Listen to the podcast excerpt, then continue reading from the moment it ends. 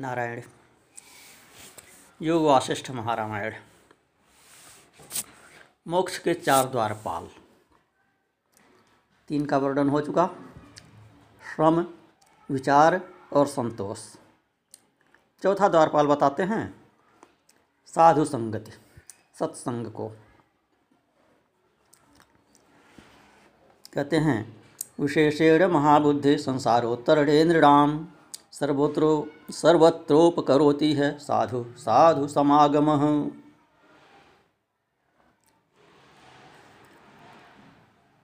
इस लोक में श्रेष्ठ साधु समागम मनुष्यों के संसार सागर से पार करने में विशेष रूप से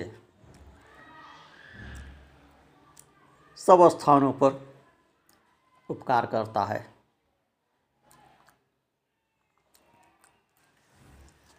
प्रत्येक विषय में किया गया प्रबल पुरस्कार पुरुषार्थप्रद है। चारों में, श्रम में, विचार में, संतोष में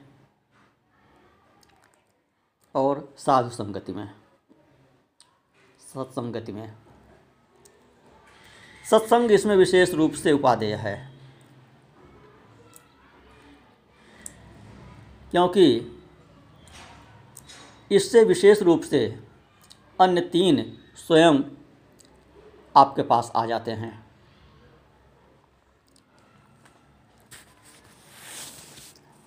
भगवान आदि शंकराचार्य कहते हैं, चरपट पंजरिका स्तोत्र में जो भज गोविंदम नाम से प्रसिद्ध है, काते कांता कस्ते पुत्र संसारोयमतीव विचित्र, त्रिजगति सज्जन संगति रेखा भवती भवार्णव तरणे नौका। कौन तुम्हारी प्रिया है, स्त्री है? कौन तुम्हारा पुत्र है? अरे, यह संसार बड़ा विचित्र है। सज्जनों की संगत ही स्त्रीलोक में एकमात्र वह वस्तु है, जो संसार सागर से पार कराने वाली नौका बन सकती है। क्षणमप सज्जन संगति रेखा होति भाड़ तरड़े नौका। सत्संग से ही संसार सागर पार किया जा सकता है। स्वप्न में दिखाई दे रहे महान दुख का, जागते ही दूर हो जाना। यह प्रमाणित करता है कि मिथ्या संसार का ज्ञान होते ही दुख दूर हो जाएगा, निश्चित रूप से दूर हो जाता है। तो उस मिथ्यात्व का ज्ञान सत्संग से मिलता है। जब तक आप दुस्वप्न देख रहे हैं, तब तक दुख भोग रहे हैं। सत्संग से आपकी निद्रा भंग हो जाती है। स्वप्न से संत आपको जगा देता है, आपको ज्ञान हो जाता है तो दुख अपने आप दूर हो जाता है। गोस्वामी तुलसीदास जी ने भी कहा है, जो सपने सिर काटे कोई, बिनु जागे भय दूरी न होई। यह संसार एक स्वप्न है। जब तक तो आप स्वप्न देख रहे हैं, तब तक इसमें दुख ही दुख आप देखेंगे। सुख कम देखेंगे, दुख अधिक देखेंगे। और जैसे ही आपको बोध हो क्या कि यह तो स्वप्न है, यह बोध कैसे होगा? जागने पर ही होगा। जागने पर स्वप्न की स्मृति मात्र शेष रह जाती है। उसके सुख दुख प्रभावित नहीं करते हैं। तो जगाने का काम सत्संग करता है। अज्ञान रूपी वृक्ष का उच्छेद, यह सत्संग ही करता है। मानसिक व्यथाओं को यह सत्संग ही दूर करता है। अपि कष्टतरां प्राप्त दशां व्यवस्था गतई मनागपि न संत्याजा मानवी साधु संगति। ही कहते हैं, कैसी ही बड़ी विपत्ति को प्राप्त क्यों न हो? बड़ी से बड़ी विपत्ति आ जाए आपके सामने, और कितनी ही पराधीनता क्यों न हो जाए? फिर भी साधु संगति को क्षण भर के लिए भी छोड़ना नहीं चाहिए। जितना हो सके उतना सत्संग करना चाहिए। सत्संग से विमुख नहीं होंगे तो बड़े से बड़े कष्ट से भी आप बेखटके शीघ्र पार हो जाएँगे। साधु संगत यो लोके सन्मार्ग से दीपिका। हार्दांधकार हारिण्यो भाषो ज्ञान विवस्वत यह स्नात शीतशितया साधु संगति गंगया किं तस्य दानई किं तीर्थई किं तपोभि किमध्वरई कहते हैं साधु संगत संवार की दीपक है। संवार का को प्रकाशित करती है, रास्ता दिखाती है। और हृदय के अंधकार को दूर करने वाली ज्ञान रूपी सूर्य की प्रभा है। जिसने शीतल और स्वच्छ सत्संग रूपी गंगा में स्नान कर लिया है। उसको फिर अन्य दान से, तीर्थ से, तपस्या से, यज्ञ से कोई प्रयोजन नहीं है। सत्संग किया तो अन्य दान, धर्म, तीर्थ, व्रत, तप, यज्ञ इत्यादि करे, चाहे न करे। नीरागच्छिन्न संदेहा गलित ग्रंथयो नघ साधवो यदि निविद्यन्ते, किं तपस्तीर्थ संग्रह ही जिनके राग नष्ट हो गए हैं, जिनके संदेह कट चुके हैं, एवं चिदचित ग्रंथ नष्ट हो चुकी है, चिज्जड़ जन ग्रंथ जिनकी नष्ट हो चुकी है, जड़ और चेतन का विवेक जिनको हो गया है, ऐसे साधु पुरुष यदि विद्यमान हैं तो फिर तप करने से क्या प्रयोजन? तीर्थ सेवन करने से क्या प्रयोजन? सत्संग रूपी तीर्थ में स्नान करिए। विच्छिन्न ग्रंथयस्तज्ञा साधव सर्वसम्मता। सर्वोपायन संसेव्यास ते ही उपाया भवाम बुधौ। जिनकी अंतकरण और उसके धर्मों में तादात्म्य, संसर्गाध्यास रूप चिदचित ग्रंथ छिन्न भिन्न हो गई है। उन ब्रह्मज्ञानी एवं सर्वसम्मत साधुओं की सेवा करनी चाहिए। कैसे सेवा करनी चाहिए? सर्वोपायन, सभी उपाय से दान, सम्मान, सेवा, सब प्रयत्नों से उनकी सेवा करनी चाहिए। क्योंकि वे ही लोग भवसागर में डूबे हुए लोगों के तारण के उपाय हैं। कितने ही लोगों को देखा जाता है कि तीर्थ में जाते हैं, स्नान करने के लिए जाते हैं। साधु सन्यासी भी कोई हैं, उन्हें धकियाते हुए चले जाते हैं। सोचते हैं, मैं तो दूर से आया हूँ, टिकट कटा के आया हूँ, गंगा नहाने के लिए। मैं ही अधिक पुण्यात्मा हूँ। ये तो संभवतः ऐसे ही निकम्मे निठल्ले लोग हैं। तो साधु सन्यासी का अनादर करके आप तीर्थ सेवन करेंगे, आप भजन करेंगे, जप करेंगे, यज्ञ करेंगे तो वह किंचित मात्र भी फलदायी नहीं होगा।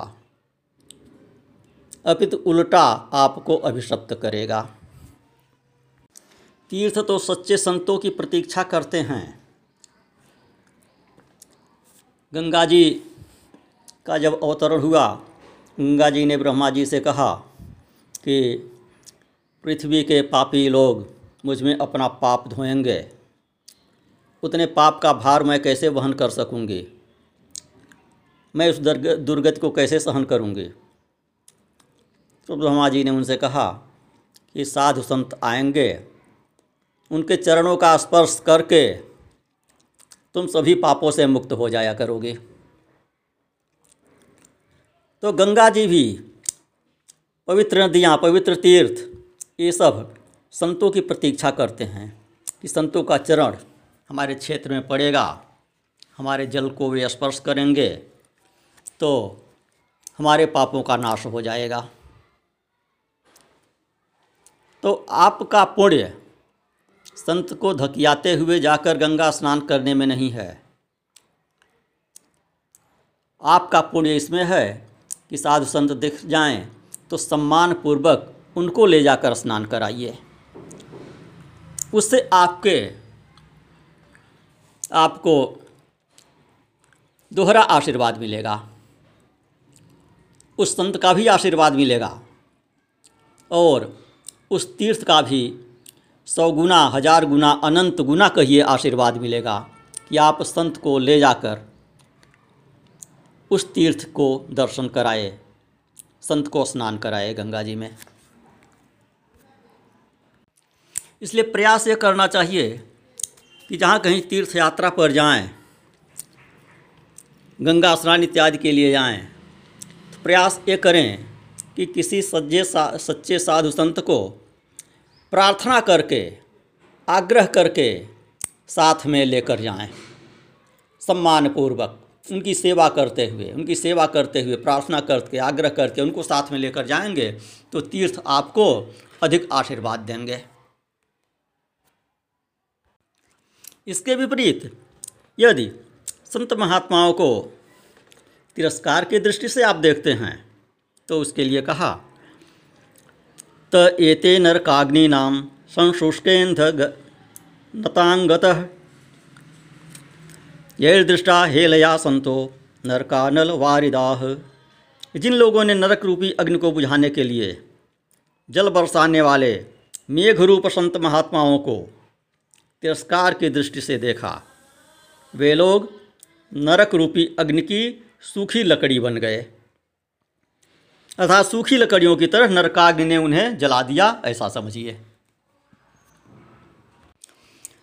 दारिद्र्यम मरणम दुखम इत्यादि विषयो भ्रम। संप्रशाम्यत्यशेषेण साधु संगम भेषजई सज्जन संगत रूपी औषधि से दरिद्रता, मृत्यु, दुख इत्यादि संबंधी जो भ्रम हैं, जो सन्निपात हैं, ये समूल नष्ट हो जाते हैं।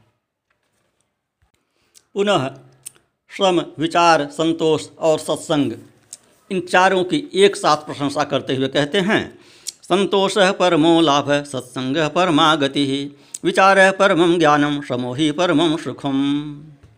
संतोष संपूर्ण लाभों में सर्वश्रेष्ठ लाभ है। सत्संगत ही परम गति है।